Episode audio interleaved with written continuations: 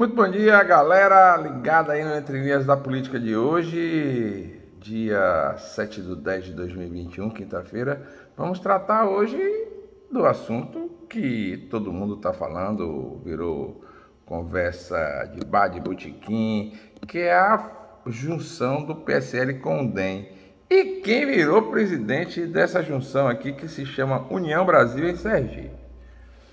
Depois de começar uma semana amarga e sofrida, o ex-deputado federal André Moura vai presidir o União Brasil em Sergipe.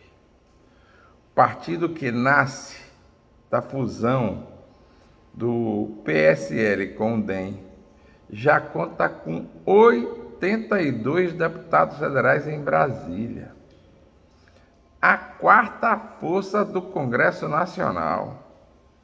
Conta com 8 senadores, inclusive o presidente da casa, Rodrigo Pacheco. Nasce forte o partido. E aqui em Sergipe, na presidência de André, você sabe que nada fica devagar. Eu já tive o prazer de trabalhar com o ex-deputado federal André Moura há muitos anos atrás. O rei era candidato a prefeito de Aracaju, o pai dele, Reinaldo Moura. E lá eu conheci André e desde lá mantenho por André uma amizade, um respeito, um carinho, uma admiração muito grande. Tomara que André possa rapidamente resolver essas pendências judiciais que ele tem, até porque aquele julgamento do STF, todos viram, todos os juristas, todos os advogados que conheço foram contrários àquele julgamento, da forma com que ele se procedeu. E do assodamento de se tentar imputar a André alguns crimes que, honestamente, eu não sei se ele cometeu. Crimes prescritos, empates que está na dúvida, ou indúbria para o réu. O presidente do tribunal disse que tem que chegar o outro ministro. É uma loucura total.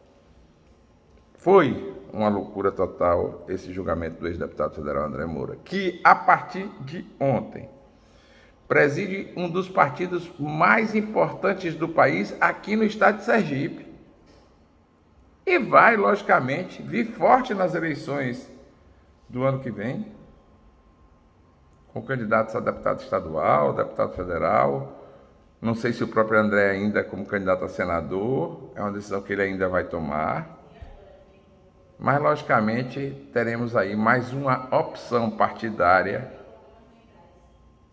para 2022. Mas, meu amigo, outro problema que eu queria tratar aqui no Entre Linhas da Política, dois problemas que eu queria tratar, é que o deputado Jorge Passos ontem defendeu mais uma vez a instalação da CPI para investigar a compra dos respiradores sobre o consórcio Nordeste. Jorge tem 7 assinaturas, falta uma. Eu disse desde lá, quando ele começou, que não ia conseguir. E continuo na mesma opinião. Outro assunto que eu queria tratar é que o juiz Alexandre Magno Oliveira Lins, do 2º Juizado Especial de Aracaju, condenou a delegada Daniela Garcia do Podemos por divulgação de informações falsas na propaganda eleitoral nas eleições de 2020, em que ela disputou o comando da Prefeitura de Aracaju. Ela, através de um grupo desses de WhatsApp, tenta minimizar essa questão, mas, de certo, todo mundo que reclama, inclusive ela, da propagação de fake news, não poderia nunca ser condenada a esse nível, né? É muito chato para uma pessoa que combate tanto a fake news ter uma condenação por divulgação de informações falsas na propaganda eleitoral das eleições de 2020. Bom, meus amigos, era sobre esses assuntos que eu queria tratar hoje. Segura a onda, porque a União Brasil vem forte. E acho que se vem forte. Da forma que vem, vai aí ter condições de eleger uma boa bancada na Assembleia Legislativa e, quem sabe, de 1 a 2 deputados federais, se o deputado federal, se o ex-deputado federal André Moura for realmente candidato a deputado federal. Um grande abraço a todos, muito bom dia e até amanhã, se Deus quiser.